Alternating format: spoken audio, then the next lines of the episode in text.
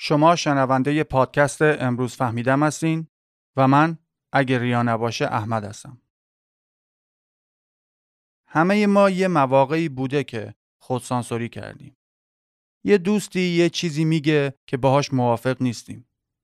ولی به جای اینکه باهاش بحث کنیم یه لبخند زورکی می‌زنیم و احساس ناراحتی خودمون رو پنهان می‌کنیم. این کار یکی از اصول زندگی مدرنه. با دیگران کنار میاییم تا دیگران هم با ما کنار بیان و چرخ زندگی به چرخه.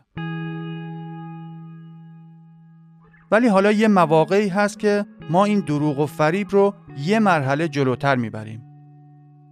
نه تنها لبخند می‌زنیم و کنار میاییم بلکه فعالانه تظاهر می‌کنیم که به یه چیزایی باور داریم که خلاف اعتقاد واقعی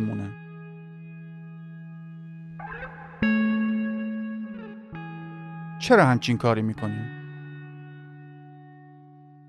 شاید توی مهمونی یا جشن عروسی هستیم و میزبان برامون غذا درست کرده. ما از غذا خوشمون نیومده ولی میگیم عالی بوده. احساس می‌کنیم که با بیان کردن نظر واقعیمون باعث آزار دیگران میشیم. شاید توی محل کارت یه برنامه جدیدی داره اجرا میشه که تو اصلا باهاش موافق نیستی. ولی اینم می‌دونی که مدیریت برخورد خوبی با مخالفان برنامه هاش نداره. پس تظاهر می‌کنیم که اون برنامه رو کاملا تایید می‌کنیم و قبولش داریم.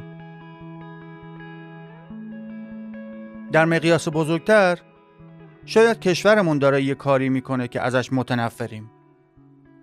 ولی اینو هم می‌دونیم که اعتراض کردن باعث میشه که با آدمهای قدرتمند و با نفوذ در بیفتیم. پس تظاهر می‌کنیم که حامی اون سیاست ها هستیم. یه وقتایی هم هست که این ماییم که باعث میشیم دیگران باورهای واقعی خودشون رو مخفی کنن. شاید ما خودمون میزبان اون مهمونی یا عروسی هستیم. یا این ماییم که خیلی هیجان داریم و به شدت از برنامه جدید شرکتمون حمایت می‌کنیم. یا حامی سرسخت سیاست کشورمونیم و این دیگران هستند که تظاهر می‌کنن با ما موافق هستند چون از اینکه ما ممکنه دربارشون چی فکر کنیم استراب دارن. یا اینکه میترسن که چه کارهای جنونواری از ما ممکنه سر بزنه. امروز می‌فهمیم که چطور زندگی شخصی و حرفه‌ای و سیاسی ما به وسیله ترس از واکنش دیگران شکل می‌گیره. و اینکه وقتی نون رو به نرخ روز می‌خوریم چه هزینه های اضافی برامون داره.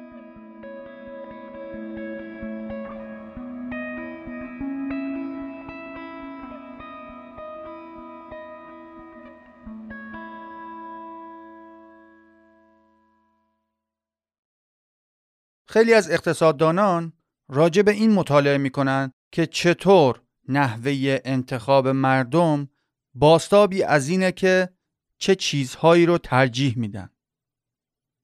اگه من یه محصولی رو به یکی دیگه ترجیح بدم مسلما اونی رو که دوست دارم می‌خرم. رفتار من منعکس کننده ی ترجیحات منه.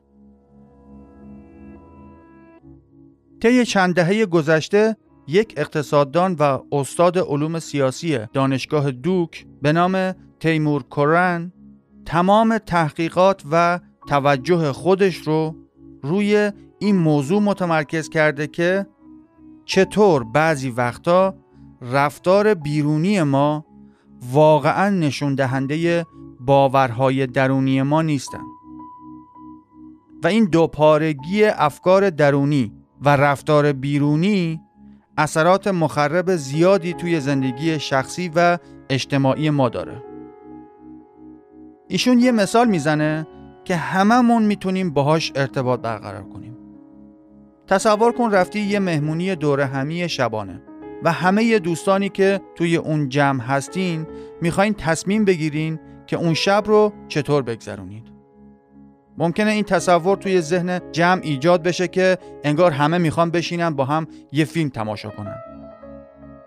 ولی در واقع شاید فقط یکی دو نفر اینو واقعا می‌خوان و بقیه هم صرفا چون می‌خوان آدمای ضد حالی جلوه نکنن حرفی نمی‌زنن و موافقت می‌کنن.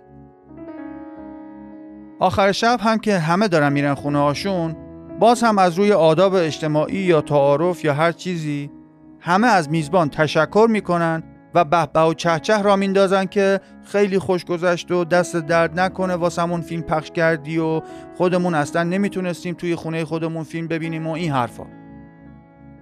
حالا هم میزبان و هم بقیه مهمان ها فکر می‌کنن که به همه خوش گذشته. در صورتی که به هر کدومشون کارد بزنی بیحوصلگی و کسالت می‌زنه بیرون. مشکل اونجاست که دفعات بعدی هم اگر بخواین دور هم جمع بشین با توجه به اینکه تصور میزبان این بوده که فیلم دیدن توی جمع خیلی حال میده ممکنه دوباره همین داستان تکرار بشه و دیگه اون جمع یواش یواش به جایی برسن که از هم فراری بشن.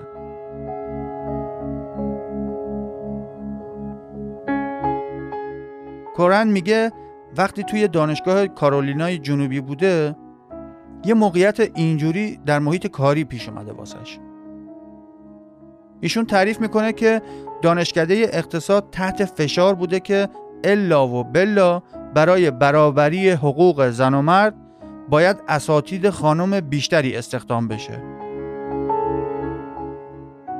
هرچند هیچ کدوم از اعضای هیئت علمی مشکلی با زن یا مرد بودن استخدامی ها نداشتن. ولی همونطور که ممکنه بدونید چپ های افراطی و فمینیست نماها مثل بچه های سه چهار ساله هستند که اگر دنیا دقیقا اون شکلی نباشه که تصور می‌کنن زمین و زمان رو به هم میریزن. به همین خاطر توی جلسات رسمی دانشکده هیچ کس با این ایده که حتما نصف اساتید زن باشن مخالفتی نمی‌کرد. که مبادا شر افراطی های بیمنطق دامنگیرشون بشه. ولی در های خصوصی بین اساتید حتی اساتید زن دانشگاه هم نگران این بودند که این اصرار بچگانه برای مساوی بودن تعداد اساتید زن و مرد ممکنه روی اعتبار علمی و کیفیت کار دانشگاه تأثیر منفی داشته باشه. چون به جای شایسته سالاری و استخدام کسانی که مناسب اون جایگاه بودن فقط باید اینو در نظر می گرفتن که تعداد اساتید زن و مرد مساوی باشه. یه جورایی مثل پدر مادرهای ناآگاه که به جای اینکه بخوام بچه هاشون سالم باشن میگن باید جنس بچه هاشون جور باشه. حالا با اینکه در صحبتهای خصوصی تقریبا همگی نگران کیفیت علمی بودن هیچ کدومشون علنی این نگرانی رو ابراز نکرد.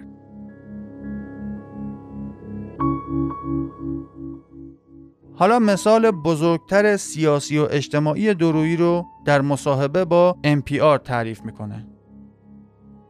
آقای دکتر تیمور کورن شهروند ترکیه ای آمریکاییه و توی یک خانواده سکولار یا همون غیر مذهبی بزرگ شده.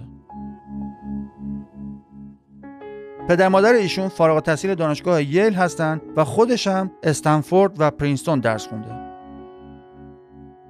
ایشون که طی دهه 60 و 70 میلادی در ترکیه زندگی می‌کردن از اونجایی که تمام اعضای خانوادهشون تحصیل کرده بودند و به آینده مدرن ترکیه امید داشتن تضادی با رهبران و حکومت سکولار ترکیه نداشتن.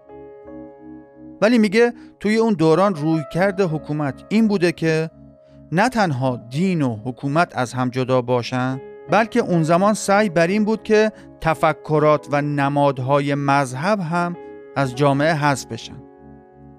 و یه جورایی آدمای مذهبی اجازه ابراز عقاید خودشون رو نداشتن. اینجوری بوده که مثلا زنان با هجاب رو در ادارات دولتی استخدام نمی‌کردن. حالا اینجا یه پرانتز باز کنم. دقت کردیم وقتی یه حکومتی می‌خواد یه سری اصول رو به جامعه تحمیل کنه. تقریبا بلا استثنا این قوانین و اصول اول و بیشتر از همه باعث ایجاد محدودیت برای زنان اون جامعه میشه؟ بگذریم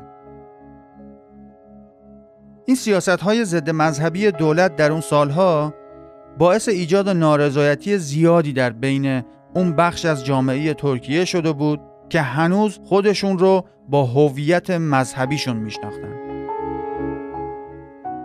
ولی اون زمان تصور بر این بود که اینا یه اقلیتی هستن که هنوز به افکار قدیمی و کهنه چسبیدن و یواش یواش با پیشرفت جامعه اینا هم با اصول سکولاریسم و مدرنیسم کنار میان.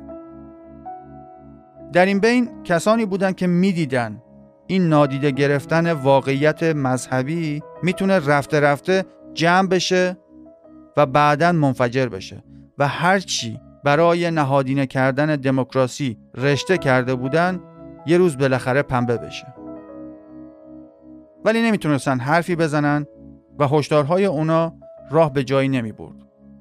چون به محض اینکه می‌خواستن این نگرانی ها رو بیان کنن به این متهم می شدن که مخالف مدرنسازی ترکیه هستند و هدفشون اینه که کشور رو عقب مونده نگه دارن. تحولاتی که بعدش در ترکیه اتفاق افتاد دیگه بخشی از تاریخ و می‌تونید به صورت مستند و تصویری و دست اول ببینید و بشنوید. الان ترکیه با موج جدید اسلامگرایی عثمانی روبرو شده که حتی قانون اساسی رو هم عوض می‌کنه و سعی داره دوباره به دوران سلطان بازی برگرده. دیکتاتوری امثال اردوغان هم تازه چشمه هایی از این جریانه.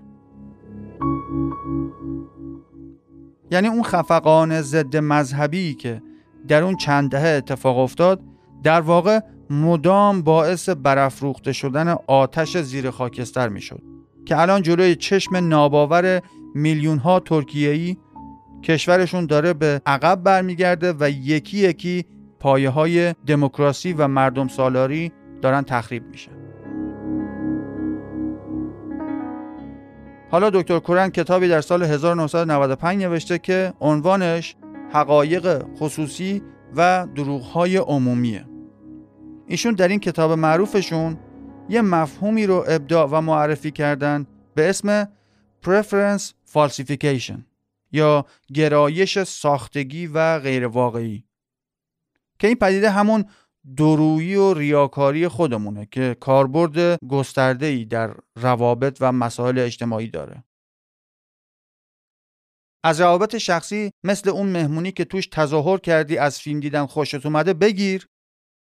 تا مثال محیط کار و حرفه‌ای که هرچند می‌دونی اون روی کرده تمرکز روی استخدام یک جنسیت.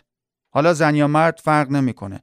اشتباه و به کیفیت کار لطمه می‌زنه. ولی حرفی نمی‌زنی و برای اینکه انگ زن ستیز بودن بهت نخوره با هر طرح مسخره ای کنار میایی و در مسائل سیاسی و کلان جامعه هم مثلا اگر بگن زنا توی ادارات دولتی حق ندارن هجاب داشته باشن یا اینکه برعکس همه زنها رو مجبور کنن که هجاب داشته باشن در هر دو صورت من و تو چون میترسیم که از یه طرف به همون انگ ضد مدرنیسم و امول بودن بخوره و از طرف دیگه برای اینکه مسلمان های افراطی منفجرمون نکنن در هر دو صورت در مقابل حرف زور و غیر منطقی خفه خون می‌گیریم و یه جوری وانمود می‌کنیم که واقعا انگار با این مسخره بازی ها موافقیم. اینجوری میشه که زندگی خصوصی افراد یه جوره ولی مواضع عمومی و رسمیشون یه چیز دیگه است.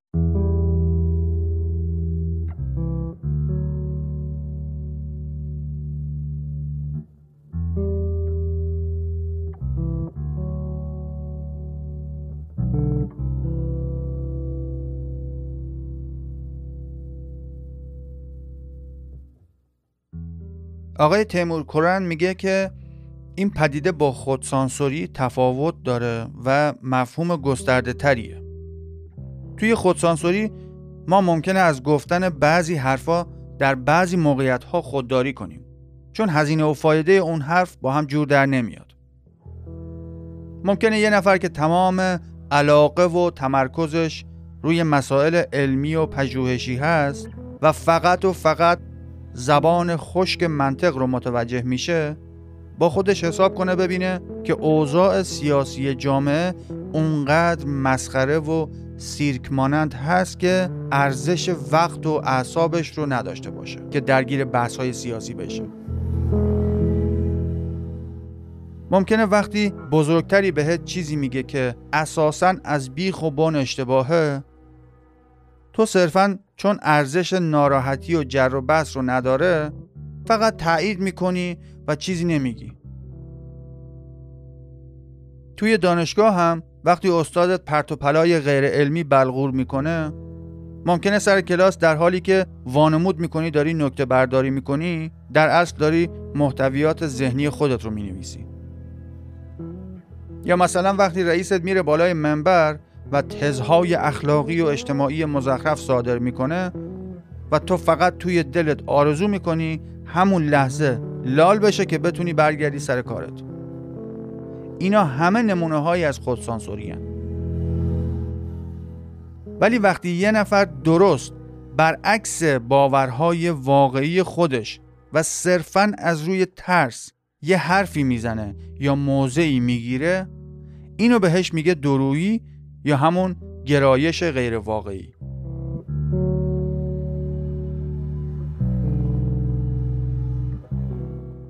شاید باورتون نشه ولی ریاکاری و درویی توی بعضی جوامع خیلی شایع بوده و هست.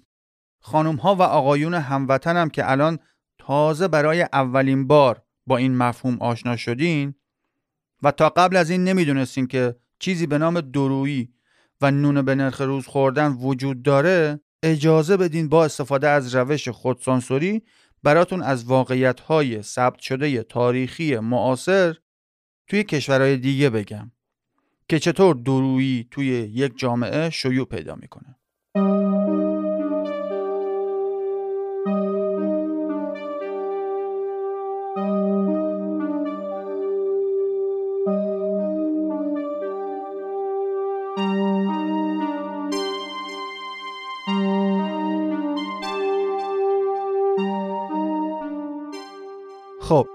قرار شد در مورد نمونه هایی از کشورهای مختلف واسط بگم که درویی و ریاکاری خیلی رواج داشته یا داره.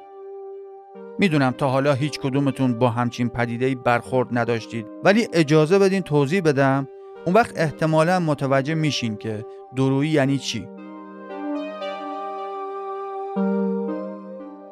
دکتر کورن جوامعی که توش preference falsification یا دورویی و نفاق رواج داشته رو مورد مطالعه قرار داده.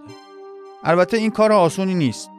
مسلما روی پیشونی کسی ننوشته که دوروئه یا کسی پلاکارد دستش نمی‌گیره که با افتخار اعلام کنه گرایش های غیر واقعی رو نشون میده. هرچی باشه کل هدف این رفتار اینه که ما احساسات و نظرات واقعی خودمون رو مخفی کنیم. البته منظورم از ما خودمون نیست. اینجا داریم در مورد خارجی های بیادب حرف می‌زنیم. ولی یکی از بهترین مواقعی که میشه میزان گستردگی این رفتار رو مشاهده کرد وقتیه که یک رژیم توی یک کشور سقوط می‌کنه و نظام جدیدی جای اونو می‌گیره. این دقیقا چیزی بود که توی آلمان شرقی در سال 1989 و بعد از سقوط دیوار برلین اتفاق افتاد. In the thousands they are here in the tens of thousands. Occasionally they shout Die Mauer muss weg, the wall must go. Thousands and thousands of West Germans come to make the point that the wall has suddenly become irrelevant. وقتی که نظام کمونیستی آلمان شرقی سقوط کرد، مردمی که تا اون زمان به ظاهر یک دل و یک صدا حامی حزب کمونیست بودند و به ظاهر هیچ نارضایتی از خود اون رژیم نداشتن. یهو بعد از اینکه احساس آزادی کردن همگی جشن گرفتن و خوشحالی خودشون رو بروز می‌دادن. حالا شما پیدا کنید پرتغال فروش را یه اتفاق جالبی که افتاد این بود که اون زمان وقتی جمهوری های مختلف شوروی سابق یکی یکی اعلام استقلال کردن و از زیر یوغ کمونیستا رها می شدن یه دفعی و بعد از دهه ها سکوت خبری نشریه نیویورک تایمز پر شده بود از سرگذشت افرادی که داستان شخصی خودشون رو در نظام کمونیستی تعریف می‌کردن و می‌گفتن که چقدر مخالف اون رژیم بودن.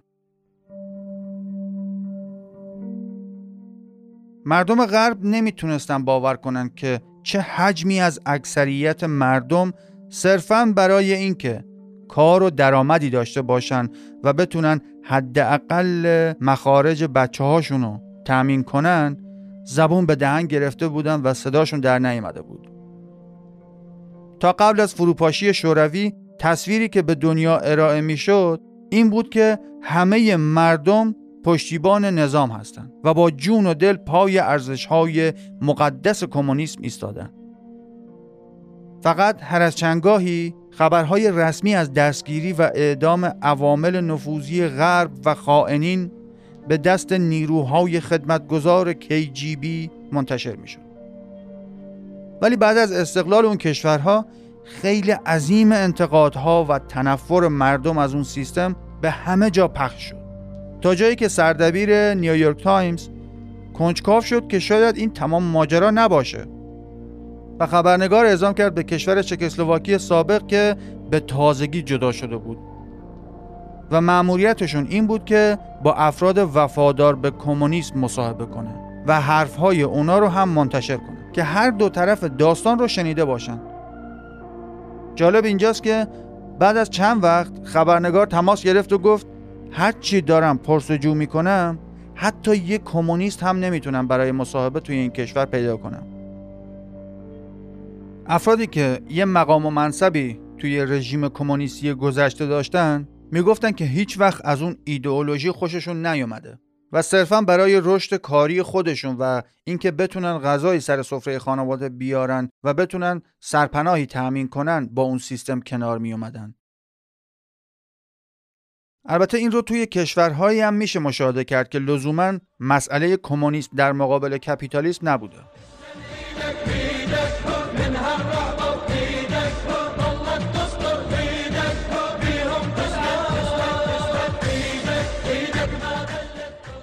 یادم یاد بچه که بودم وقتی هوا شرجی می‌شد آنتن تلویزیون منطقه ای که زندگی می کردیم برنامه تلویزیونی عراق رو پخش می‌کرد.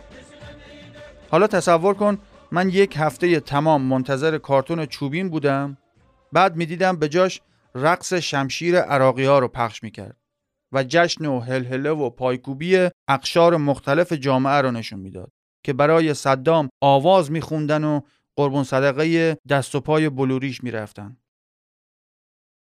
برنامه های کودکان هم شامل آواز خوندن بچه ها در مدح و سنای صدام جون بود. دقیقا یادمه که فکر می‌کردم همه مردم عراق عاشق صدام لعنتی هستن. از اون طرف نمی‌تونستم بفهمم که این آقای سیبیلوی تفنگ به دست که همش سیگار برگ می‌کشید چه خوبی می‌تونه داشته باشه که این همه تعریف و تمجید براش راه مینداختن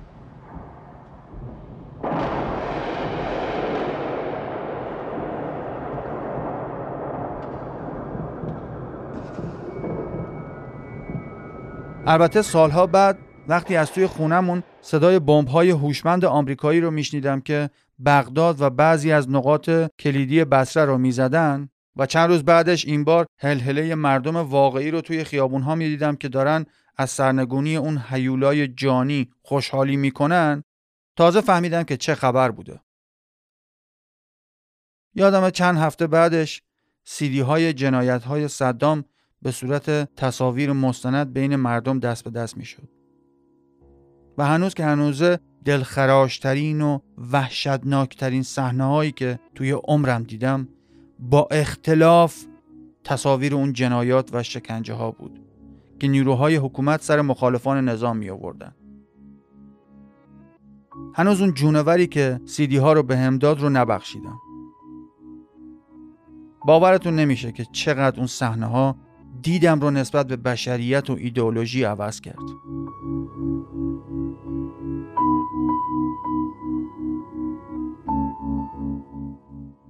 وقایع انقلاب فرهنگی چین رو هم که از نزدیک بررسی کنید و اسناد متعددی که از جنایات اون های سرخ موجود هست رو ببینید دوباره بعد از مرگ ماو کسی نبود که اون جنایات رو تایید کنه و بگه من موافق بودم. به همون دلایلی که خیلی از مردم چک و آلمان شرقی و لهستان و چین با رژیم کمونیستی و جنایاتش همراهی می‌کردن یا لاقل مخالفت علنی ابراز نمی‌کردن مردم عراق هم در زمان رژیم بعث عراق درویی و ریاکاری پیشه کرده بودند.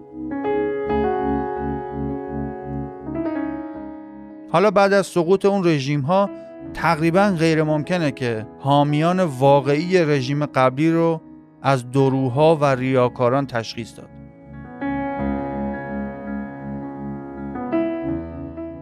وقتی برگشتم راجع به این حرف می‌زنیم که چطور رهبران باعث به وجود اومدن preference falsification یا دورویی در بین پیروانشون میشن و دیکتاتورها با چه متدی می‌تونن میلیون ها نفر رو سربراه و مطیع خودشون کنن؟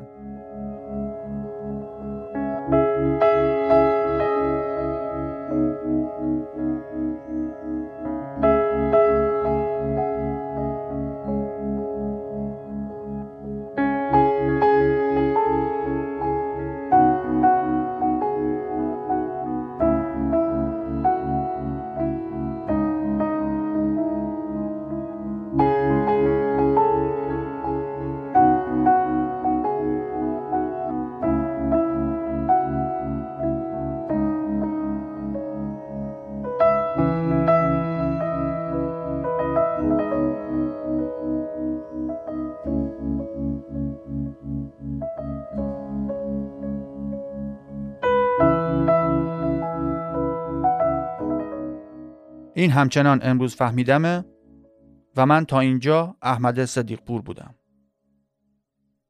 تیمور کورن نویسنده کتاب حقایق خصوصی دروغهای عمومی عواقب اجتماعی درویه.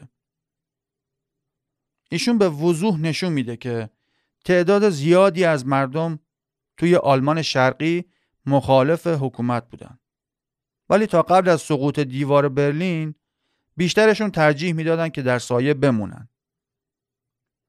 حالا بعد از اینکه دیوار برلین فرو ریخت و رژیم کمونیستی آلمان شرقی از هم پاشید و جهت وزیدن باد برعکس شد، این بار اون اقلیتی که به کمونیسم و ایدئولوژی رژیم قبلی باور و اعتقاد داشتن تصمیم گرفتن که ساکت بشن و باورهای خودشون رو پنهان کنن. برای فهمیدن اینکه رژیم های خودکامه و دیکتاتوری چطوری میتونن مردم رو به سمت پرفرنس فالسیفیکیشن یا درویی سوق بدن باید با هم برگردیم به حدود هفت سال پیش که یک خبر به سرعت در سراسر جهان پخش شد.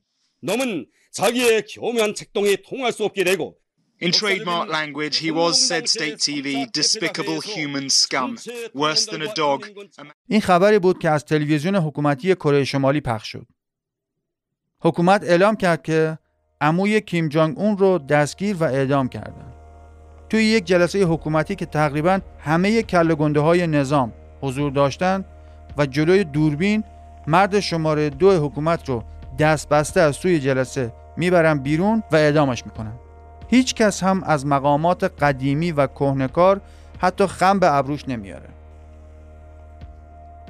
بیانیه رسمی حکومت هم شامل این القاب و اتهامات بوده. این فرد کسیفترین خائن تاریخ بوده و از سگ بیارزشتر بوده.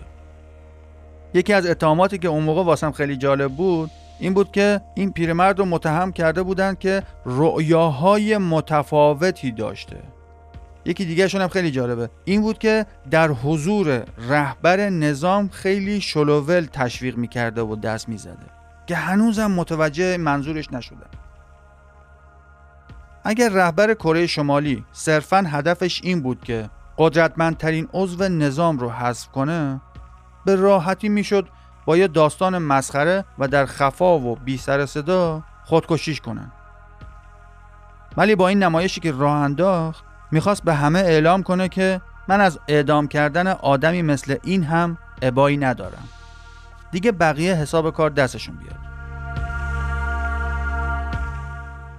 این اعمال خشونت استراتژیک برای مجبور کردن همه مخالفان به درویی رو در همه رژیم های تمامیت خواه و دیکتاتوری می‌شدید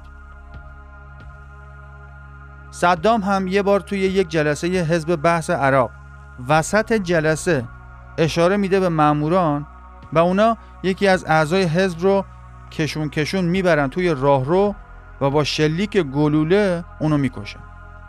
طوری که همه هزار صدای گلوله ها رو به خوبی بشنون. هیچ کدوم از اون سیبیل گنده های بعثی هم جرأت نداشتن حتی سرشون رو بچرخونن که ببینن چی شده. اینا سیگنال های قوی و واضحی هستند که به همه کشور میگه که وقتی یه نفر با همچین جایگاهی توی همین نظام رو بدون تشریفات و روال خاصی می‌تونه بکشه پس هیچ کسی در امان نیست.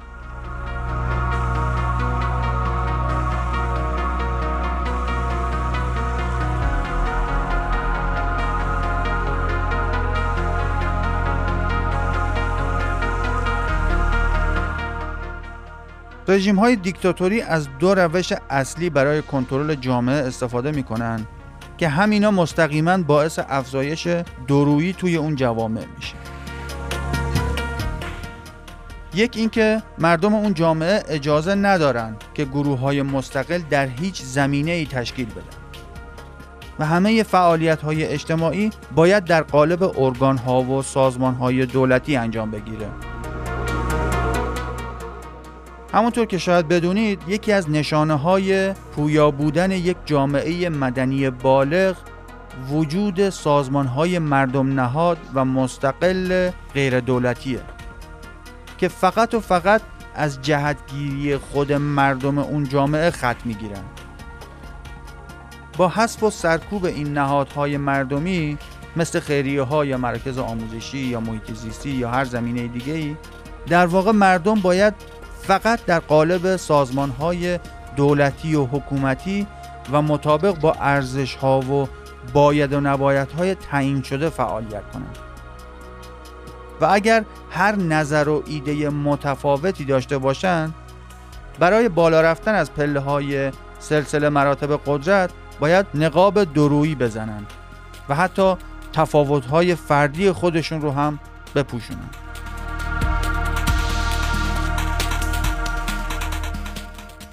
دومین متدی که این رژیم ها استفاده می‌کنن اینه که به کل جامعه این رو القا می‌کنن که همگی زیر نظر هستند و حکومت اشراف کامل به ریزترین جوانب خصوصی و عمومی زندگی افراد داره. در این بین تبدیل کردن هر شهروند به یک خبرچین و زیرابزن بهترین و ارزونترین روش محسوب میشه. همین که به تعداد افراد کافی توی یک جامعه تلقین بشه که هر کسی می‌تونه به خاطر هر حرفی و حرکتی زیرابشون رو بزنه دیگه شما دستور پخت کامل یک جامعه درو و ریاکار رو به دست آوردین. وقتی اکثریت یک جامعه ای این حس رو داشته باشن که توی هیچ جمعی نمی‌تونن خود واقعیشون باشن؟ یا اینکه هر جایی ممکنه شنود بشه یا دوربین ها تمام حرکات و رفت آمدها رو زیر نظر دارن دیگه درویی و ریاکاری جزئی از شخصیت مردم اون جامعه میشه.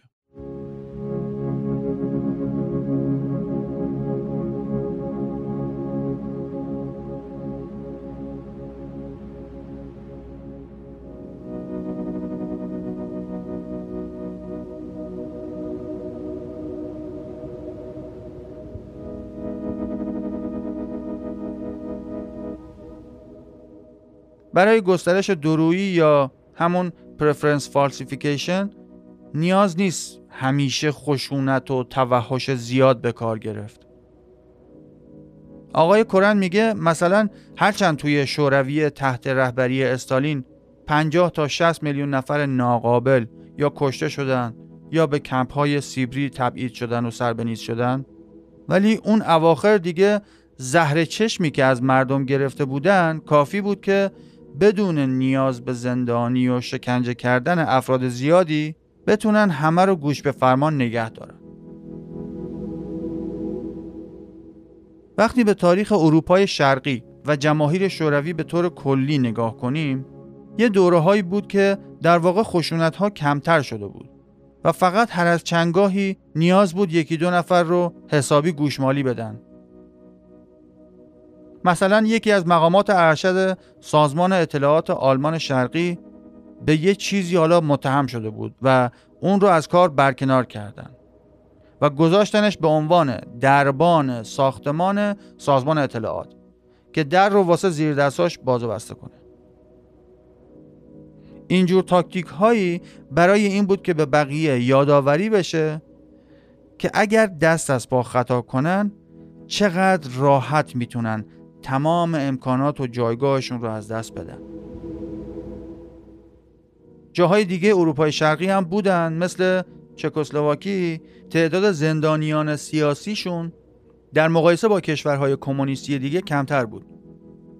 در عوض یه سیستمی راه انداخته بودن که مردم رو مجبور می‌کردن به صورت عمومی و آشکار مخالفین رو ترک کنن تحقیرشون کنن و به صورت مداوم نفرت و بیزاری نشون بدن بهشون.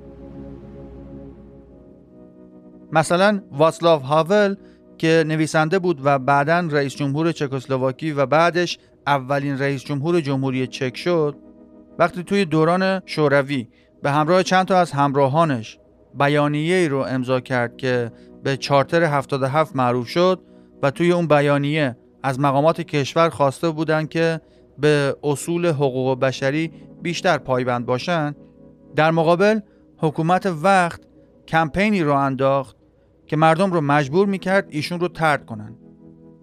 و میلیون ها نفر حتی بچه مدرسه ای ها هم بایستی به روزنامه ها نامه می نوشتن که ما فلانی و کارهاش رو تحریم می‌کنیم و اینا خائن و حیولا هستن.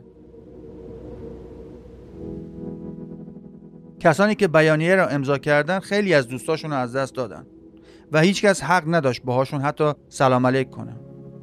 در عوض باید با صدای بلند بهشون توی خیابون بد و بیرا می‌گفتن. با بکارگیری این روش ها نه تنها مردم سر به راه خط و مشی حکومت هستند بلکه این خود مردم هستند که مجازات ها رو اجرا می‌کنن.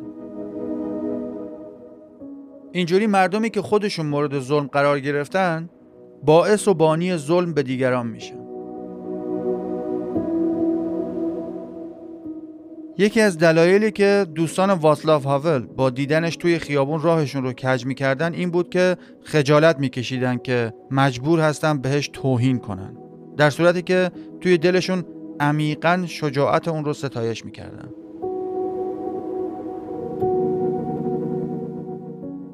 این تئوری preference falsification به خوبی می‌تونه شکل گرفتن سریع انقلاب ها رو توضیح بده. شما تصور کن میلیون ها نفر دارن رفتارهایی رو بروز میدن که حکومت ازشون انتظار داره. و هیچ کدومشون از درون موافق این رفتارها نیستن. ولی هیچ کس هم حرفی نمی‌زنه و تظاهر می‌کنن. و همچنان دارن زیرا به همدیگر رو می‌زنن و زندگی خودشون رو میچرخونن. وقتی یه عده مشخصی از مردم به اون جایی برسن که دیگه نتونن تحمل کنن و اعتراض خودشون رو به صورت انفجاری بروز بدن خود به خود اثر دومینویی انقلاب استارت می‌خوره. و اینه که مثلا تا قبل از فرو ریختن دیوار برلین اکثریت سه چهارمی جمعیت آلمان فکر می‌کردن که اوضاع رژیم کمونیستی پایداره. خود KGB هم اصلا پیش بینی نمی‌کرد که به این سرعت همه چیز از هم بپاشه. CIA هم پیش بینی نمی‌کرد که این تحرکات و انقلاب ها اتفاق بیفتن خود مخالفان و مبارزان هم پیش بینی نمی‌کردن وقتی علائم انقلاب داشتن بروز می‌کردن از واسلاف هاول پرسیدن که آیا فکر می‌کنه انقلابی در راه باشه؟ جوابش این بود که بیاین خیال پردازی نکنیم.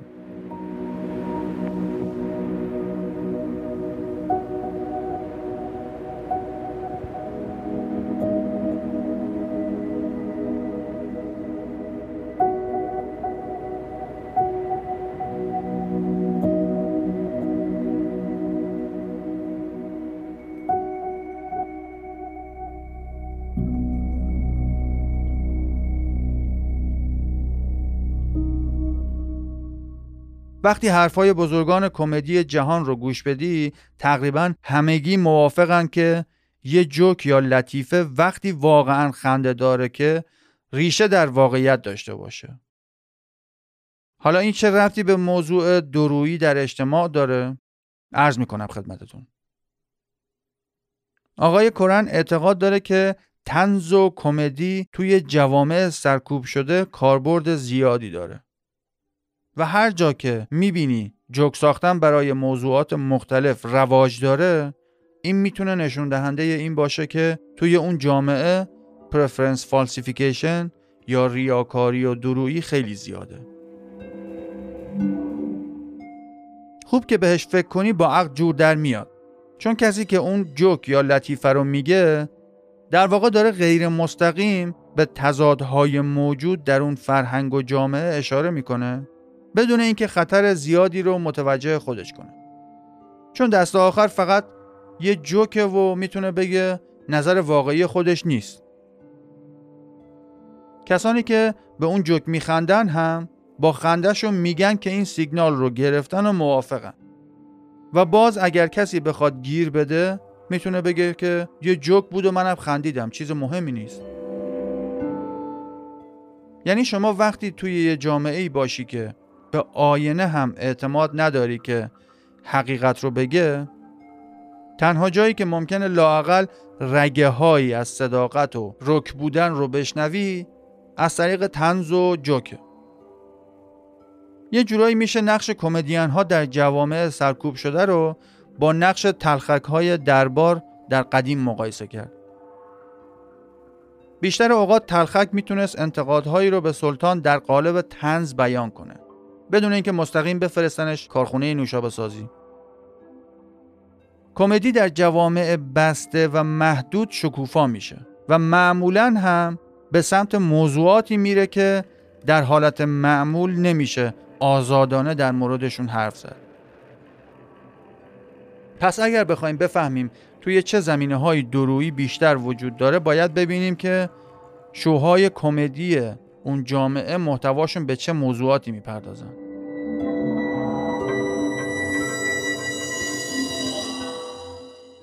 حالا اگه توی یک جامعه دموکراتیک که خبری از دیکتاتور و سرکوبگر نیست دیدگاه های سیاسی افراد به شدت دو قطبی بشه و هر دو جناح چپ و راست تمایل به افراطیگری پیدا کنن هم اون وقت افراد میانه رو و منطقی که معیارشون عقل سلیم هست سعی می‌کنن کمتر اظهار نظر کنن و خطر حجوم دو جناح رو به جون نخرن. اثر مخربی که سکوت میان روها می‌تونه روی اون دموکراسی ها داشته باشه اینه که دیگه نمی‌تونن مناظره های منطقی بر اساس عقل سلیم داشته باشن و ایده های مفید اجازه بروز پیدا نمی‌کنن. از اون طرفم ایده های بد و مخرب مورد انتقاد قرار نمی‌گیرن چون مردم میترسن به خودشون حمله بشه. ممکنه کار به جای برسه که در هر دو جناح چپ و راست دو ایده خیلی احمقانه همینطور بدون انتقاد یک تازی کنن صرفا چون میان روهای هر دو جناح واسهشون نمیصرفه که با انتقاد کردن بخوان خودشون رو هزینه کنن. و اگر ایده های سازنده و حل کننده مشکلات نتونن بیان بشن همه چیز گره خورده و سردرگم باقی میمونه.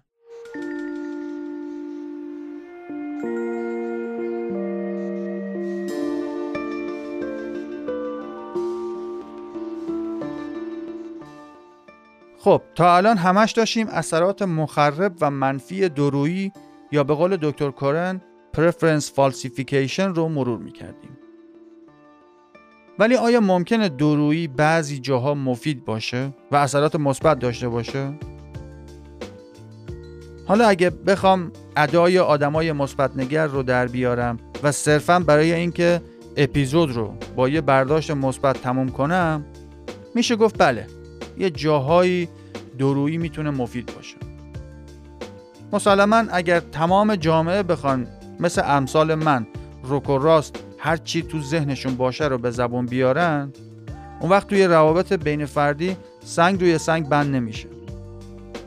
فرض کن دوستت توی انتخاب لباس سلیقه مزخرفی داره و اصلا حالیش هم نمیشه که بعضی چیزا واقعا به هم نمیان. اونجاست که به خاطر رفاقتتون باید زبونت رو گاز بگیری و بگی آره قشنگه خیلی بهت میاد یا وقتی منو می‌بینید و دماغم میره توی چشمتون سریع شماره مطب جراح پلاستیک رو بهم ندید یا اگر می‌خواین راجع به این پادکست نظر بدین فرتی نگید صدا تو دماغی و رو مخه و خودت هم خیلی بیمزه ای. یه نفس عمیق بکشید و درویی به خرج بدین و مثلا آروم به هم بگید ایشالا خوب میشی. یا مثلا نمیشه صاف توی چشمای آشناتون نگاه کنید و بگید بچهتون خیلی زشته. نکنید این کارو. اینجا درویی مجازه. همین دیگه موقعیت دیگه به ذهنم نمی‌رسه فعلا. انصافا اگر فقط یک نکته از کل این حرفها بخوایم رعایت کنیم اینه که هرگز و تحت هیچ شرایطی دروغ نگیم. حتی مسلحت آمیز. گاهی اوقات فکر می‌کنیم که نون رو به نرخ روز خوردن ارزونتر تموم میشه واسمون. ولی باور کن هزینه ها و مالیات های پنهانی که برای اون نون میدی خیلی خیلی گرونتر پاد در میاد.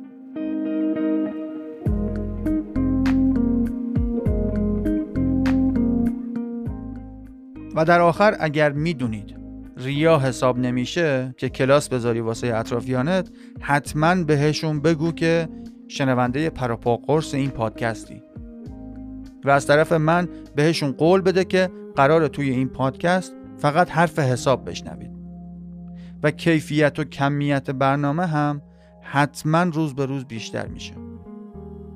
پس حتما هم خودتون subscribe کنید و هم به دوستان و آشناهاتون بگین که توی هر اپلیکیشنی که می‌خوان گوش بدن follow کنن و امتیاز بدن.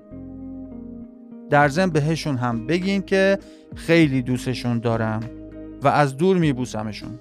البته فقط برادران. خودت هم که خیلی واسم عزیزی و مطمئن باش که فقط به عشق شما دارم کار می‌کنم. دانشجو بمونید.